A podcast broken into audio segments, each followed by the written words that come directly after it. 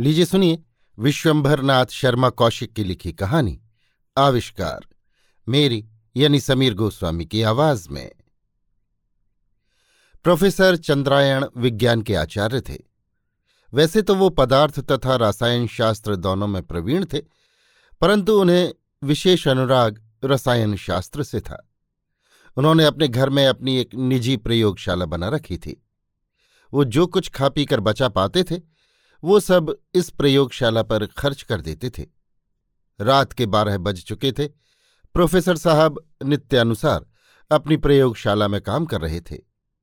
इसी समय spirit lamp पर एक परीक्षण नलिका को गर्म कर रहे थे। पत्नी की आहट पाकर नलिका पर दृष्टि जमाए हुए ही उन्होंने कहा, आज अभी सोई नहीं? पत्नी जमुहाई लेते हुए बोली, नींद ही नहीं पड़ती। क्यों? क्या पता? अकेले पड़े पड़े नींद भी नहीं आती। कोई बात करने वाला होना चाहिए।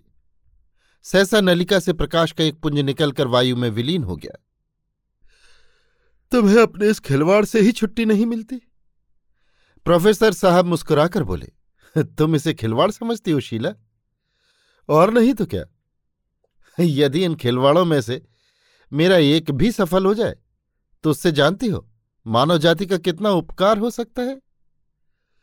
जब मेरा ही उपकार नहीं होता तो मानव जाति का क्या उपकार होगा? बिना अपने उपकार का बलिदान किए मानव जाति का उपकार नहीं होता। प्रोफेसर ने परीक्षण नलिका में एक तरल पदार्थ डालते हुए कहा। तरल पदार्थ डालते ही नलिका में से एक सुनहला प्रकाश पुंज निकलकर वायु में विलीन हो गया। बस, यही आतिशबाजी करते करते जीवन समाप्त हो जाएगा। और समस्त अभिलाषाएँ मन में ही रह जाएँगी। अभी तक संतान का मुख देखना भी नसीब नहीं हुआ। संतान? संतान की चिंता मुझे नहीं है। संतान हो जाए तो अच्छा ना हो तो अच्छा। मन समझाने के लिए चाहे जो समझ लो। मन तो संसार समझाता है, शीला। वास्तविकता को तो कदाचित ही कोई जान पाता है। हम भारतीयों का तो समस्त जीवन मन समझाने में ही समाप्त हो जाता है। हम वास्तविकता का पूर्ण ज्ञान प्राप्त कर चुके हैं। हमारे वेद शास्त्रों में क्या नहीं है। प्रोफेसर साहब परीक्षण नलिका को लैंप पर से हटाकर हंसने लगे और शीला की ओर मुँह करके बोले, हमारे घर में खजाना गढ़ा है, परंतु जरा उसमें से एक रुपया निकाल कर दिखाओ तो जानो। वेद शास्त्रों में सब कुछ है। इस धारणा ने ही हमें इस पतन के गर्त में गिराया है। आज जिस रेडियो का एक स्विच घुमाकर तुम सैकड़ों हज़ारों मील पर बोलते गाते हुए आदमी का कंठ स्वर सुन लेती हो। वो रेडियो, क्या तुमने कभी विचार किया है शीला? वेद के अंदर से निकाल कर नहीं रख दिया गया। इसके पीछे एक प्राणी की समस्त आयु की तपस्या और त्याग की शक्ति लगी हुई है। उस प्राणी ने सांसारिक सुखों को लात मार कर न जाने कितनी रातें अकेले प्रयोगशाला में बिताई होंगी। जबकि संसार, यौवन की मदिरा के नशे में अपनी प्रेयसी को अंक में लिए सुख निद्रा में व्यतीत करता रहा होगा। उस समय ये प्राणी अकेला भोजन तथा निद्रा का तिरस्कार करके और कदाचित अपनी प्रेयसी की भावनाओं की उपेक्षा करके अपने कार्य में तल्लीन रहा होगा। उसी महात्मा के जीवनोत्सर्ग, अपने को मानव कल्याण के लिए मिटा डालने की भावना के फल का आज संसार रसास्वादन कर रहा है। न जाने कितने आदमी उसका नाम भी नहीं जानते, परंतु उसके त्याग और तपस्या से लाभान्वित हो रहे हैं। शीला बोली, हमारे ऋषियों ने भी ऐसे ही त्याग और तपस्या करके संसार का कल्याण किया। निस्संदेह किया, परंतु हमने क्या किया? हमने केवल उनके सिद्धांतों को ले लिया, व्यवहारिकता को छोड़ दिया। बिना व्यवहारिकता के केवल सिद्धांतों पर मनुष्य की आस्था और श्रद्धा अधिक दिनों तक नहीं टिक सकती। शीला जमुई लेकर बोली तुम क्या कर रहे हो ये बताओ। मैं भी कुछ कर ही रहा हूँ। इस अनंत प्रकृति सागर के तट पर छिछले जल में खड़ा हुआ इस यत्न में लगा हूँ कि कदाचित कोई छोटा मोटा मोती हाथ लग जाए। लग चुका, कहकर शीला उठी और चली गई। प्रोफेसर के मुख पर एक मंद मुस्कान आकर विलीन हो गई और वो पुनः अपने कार्य में लग गया। शीला दुखी रहती थी। उसकी धारणा थी कि वो एक पागल व्यक्ति के पल्ले बाँध दी गई है। वो यौवन की सीमा को पार कर रही थी। उसकी वयस पैंतीस वर्ष से ऊपर हो चुकी थी। विवाह के पश्चात कदाचित कुछ वर्ष तो उसने अपने पति के साथ सुखपूर्वक बिताए, परंतु उसके पश्चात वो पति के प्रेम पूर्ण व्यवहार से वंचित हो गई। उसका हृदय अब भी प्यासा था। उसका चित्त अब भी पति से प्रेमी के व्यवहार की मांग करता था। परंतु उसे मिलती थी केवल उपेक्षा और निराशा। प्रयोगशाला उसके लिए उतनी ही दुखदायी थी जितनी कि एक सौत हो सकती है। उसका वश चलता तो वो प्रयोगशाला को नष्ट कर डालती। सहसा एक दिन रात के दो बजे प्रयोगशाला में असाधारण खटपट सुनकर वो जाग पड़ी। पहले तो कुछ क्षण पड़े ही पड़े सुनती रही। ऐसा प्रतीत होता था कि प्रयोगशाला में कोई कूद फांद रहा है। अंत में वो उठी और प्रयोगशाला में पहुँची। वहाँ जाकर उसने देखा कि उसके पति महोदय हाथ में एक छोटी शीशी लिए हुए पागलों की भांति नाच रहे हैं। ये दृश्य देखकर उसके चित्त में घृणा उत्पन्न हुई। उसने सोचा कि प्रोफेसर महोदय विक्षिप्त हो गए। वो कुछ कर्कश स्वर में बोली, ये क्या हो रहा है? क्या इसी प्रकार संसार का कल्याण होगा? संसार का कल्याण करने के पागलपन में तुम अपना मनुष्यत्व भी खोए दे रहे हो? प्रोफेसर ने लपक कर शीला के गले में हाथ डाल दिया और बोले, शीला, जो मैं चाहता था वो मिल गया। इस शीशी को देखो।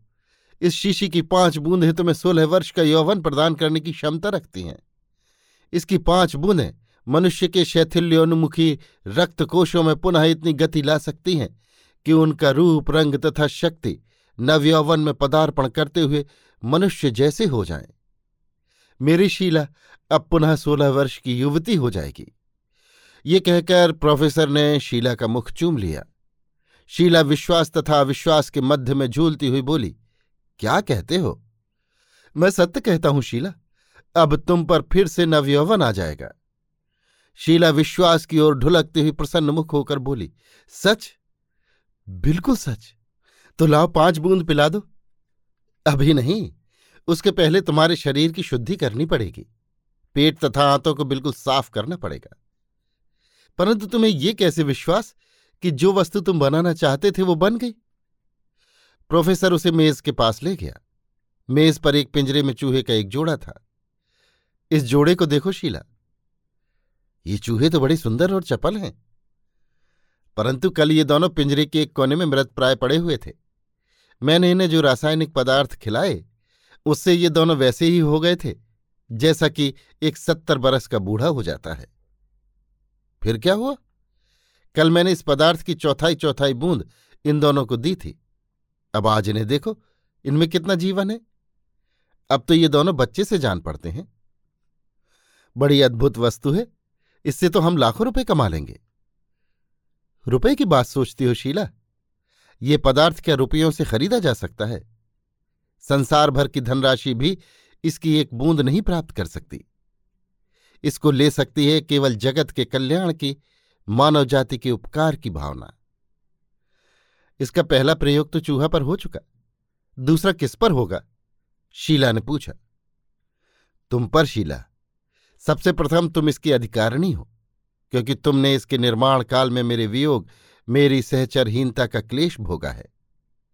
शीला गदगद होकर पति से लिपट गई। शीला एक बिस्तर पर अज्ञानावस्था में लेटी है। प्रोफेसर उसके पलंग के पास बैठे हैं। कॉलेज से उन्होंने एक सप्ताह की छुट्टी ले ली है। प्रोफेसर रात दिन शीला के पलंग के पास ही रहते हैं। क्रमशः शीला का शरीर परिवर्तित होने लगा। उसकी ढीली पड़ती हुई खाल पुनः खिंचकर नवयवना तरुणी की जैसी हो गई। उसके बाल, जिन पर कालीमा का रंग कुछ फीका हो चला था पुनः काले तथा चमकीले हो गए। उसकी ढलती हुई मांसपेशियाँ फिर सुदृढ़ तथा पुष्ट हो गईं। उसके गौर वर्ण में जो पीलापन आ चला था, वो लालिमा में परिवर्तित हो गया। एक सप्ताह पश्चात प्रोफेसर ने शीला की बेहोशी दूर की। उसे फलों का रस पीने को दिया। तीन चार दिन में शीला उठकर बैठने लगी। शीला ने पूछा, क्या हुआ था? तुम्हें क्या मालूम होता है, शीला? मुझे तो अपने शरीर में एक अद्भुत शक्ति और उल्लास का अनुभव हो रहा है। अच्छा अब अपना मुँह देखो। ये कहकर प्रोफेसर ने उसके हाथ में एक दर्पण दिया। दर्पण में अपना मुँह देखकर शीला के नेत्र विस्फारित हो गए। वो बोली, क्या सचमुच में ऐसी हो गई हूँ? बिल्कुल। प्रत्यक्ष को प्रमाण की क्या आवश्यकता? अपने हाथ पैर देखो। शीला ने अपनी बाहें तथा अन्य अंग देखे और प्रसन्न होकर बोली ये तो वैसे ही हो गए जैसे कि सोलह सत्रह बरस की उम्र में थे। ये कहकर शीला ने हर्ष विभोर होकर नेत्र मूंद लिए। क्रमशः जब प्रोफेसर की पत्नी के कायाकल्प की बात लोगों को ज्ञात हुई तो वे प्रोफेसर को लगे घिरने। बड़े बड़े लखपति बुढ़ांची प्रोफेसर की खुशामद करने लगे कि वो वस्तु उन्हें भी दी जाए और जितना रुपया वो चाहें ले सकते हैं। इसके अतिरिक्त अन्य वैज्ञानिक भी प्रोफेसर से मिलकर उस पदार्थ के संबंध में जानकारी प्राप्त करने के लिए आने लगे। परंतु प्रोफेसर ने सबको एक ही उत्तर दिया। संयोगवश, मेरी पत्नी मेरी प्रयोगशाला का कोई पदार्थ खाने से ऐसी हो गई। मुझे अभी पता नहीं लगा कि वो पदार्थ क्या है। मैं उसका अन्वेषण कर रहा हूँ। लोग निराश होकर वापस चले जाते थे। एक दिन शीला ने कहा, तुम ये पदार्थ कब खाओगे? मैं? प्रोफेसर ने कुछ चौंक कर कहा, हाँ, तुम। परंतु मेरा तो ऐसा कोई इरादा नहीं है। क्यों? मुझे यौवन की इच्छा नहीं। यौवन आने से मेरा चित्त अपने लक्ष्य की ओर से हट जाएगा। परंतु तुम्हारा लक्ष्य तो तुम्हें मिल गया। अभी बहुत कुछ बाकी है, शीला। मैं एक ऐसे पदार्थ की खोज में हूँ, जो मनुष्य के जीवन को यथेच्छा दीर्घ कर सके। मुझे जवान बनाकर स्वयं बूढ़े ही बने रहना चाहते हो? मुझे इसी में प्रसन्नता है। परंतु मुझे तो नहीं है तो मैं बूढ़ा नहीं देखना चाहती। यदि संसार का कल्याण चाहती हो तो मुझे इसी दशा में रहने दो, शीला। संसार गया भट्टी में, मैं संसार का सुख भोगना चाहती हूँ। यदि यौवन पाकर भी उसे व्यर्थ गंवा दिया तो उससे क्या लाभ? यदि मैं स्वयं संसार का सुख लूटने लगूँगा तो फिर संसार का हित साधन कैसे कर सकूँगा? ये तो सोचो।